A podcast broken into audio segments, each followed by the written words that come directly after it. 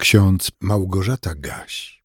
Dzisiaj jest poniedziałek, 2 stycznia 2023 roku.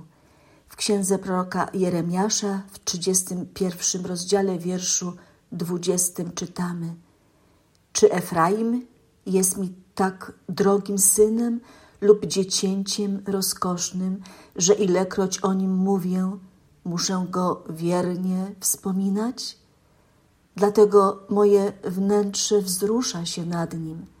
Zaiste muszę się nad nim zlitować, mówi Pan. Apostoł Paweł w liście do Efezjan w drugim rozdziale, w wersecie czwartym i piątym napisał: Bóg, który jest bogaty w miłosierdzie, dla wielkiej miłości swojej, którą nas umiłował i nas, którzy umarliśmy przez upadki, ożywił wraz z Chrystusem.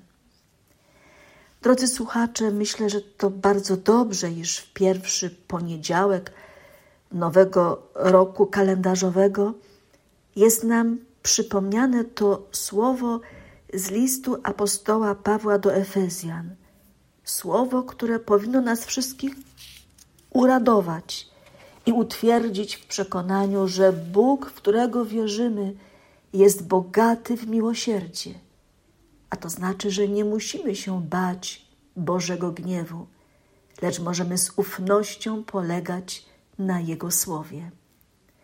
Być może pamiętamy, że w podobieństwie o synu marnotrawnym, które jest zapisane w 15 rozdziale Ewangelii Łukasza, ojciec cieszący się z powrotu syna, tak z radością mówi: Syn mój był umarły, a ożył, zaginął, a odnalazł się. W tym fragmencie z listu do Efezjan w drugim rozdziale też można przeczytać o śmierci i o ożywieniu.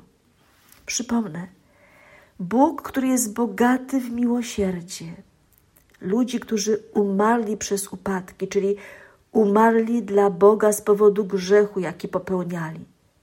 On sam, nasz miłosierny Bóg, z własnej inicjatywy, ze względu na swoją wielką miłość, która nie ma granic, ożywił wraz z Chrystusem.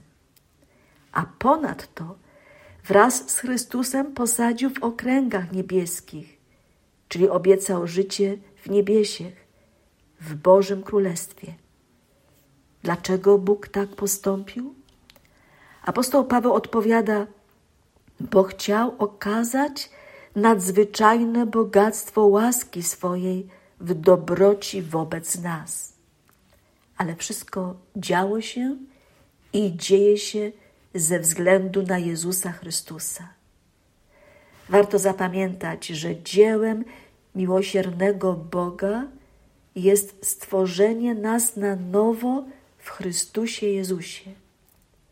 Paweł jasno określa, że jesteśmy stworzeni do dobrych uczynków, do których przeznaczył nas Bóg.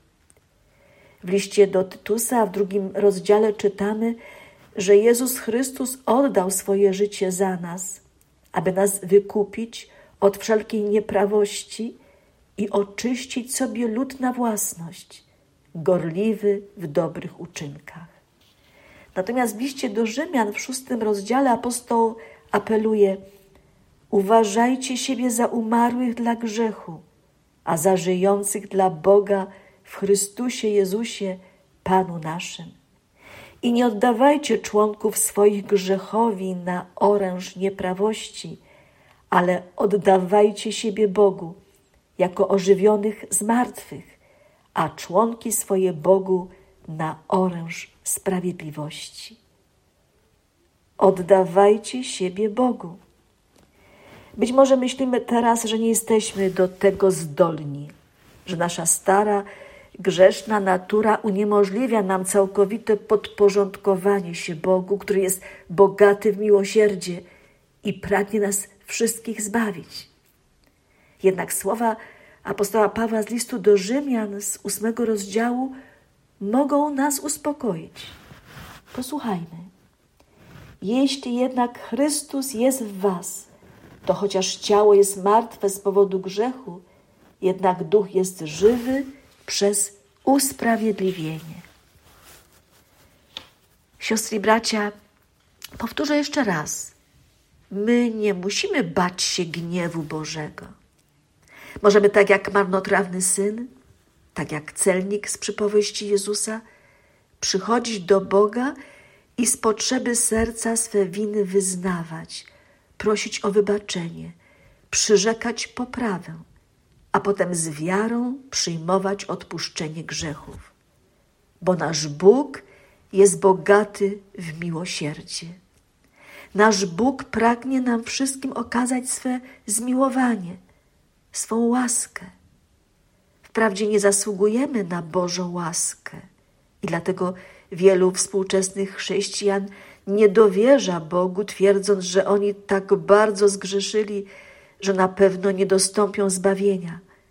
Ale takie myślenie jest niezgodne z Ewangelią i właściwie Boga obraża.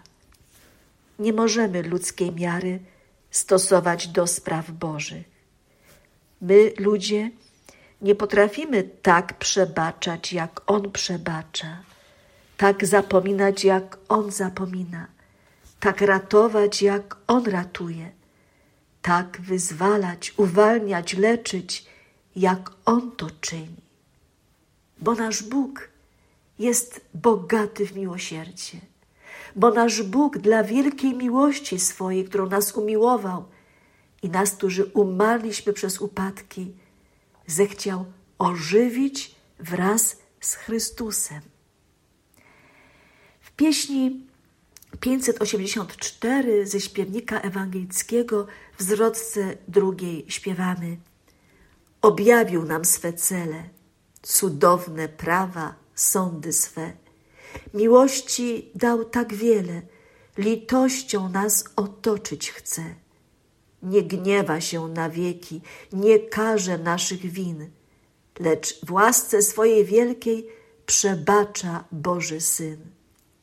Dobrocią wszystkich darzy, co Pana boją się, zwycięża grzechy nasze i w dal odrzuca je.